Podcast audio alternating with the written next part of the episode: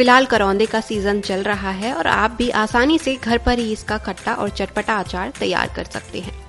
करौंदे का अचार बनाने के लिए करौंदे को अच्छे से धो लें। इनको दो टुकड़ों में बीच से काट लें। अब इसके ऊपर नमक और लाल मिर्च पाउडर डालें। अगर आपको तीखा पसंद है तो आप चिली फ्लेक्स भी डाल सकते हैं। आखिर में इसमें जीरा पाउडर डालें और सभी चीज़ों को अच्छे से मिक्स कर दें और बस आपका अचार बनकर तैयार है।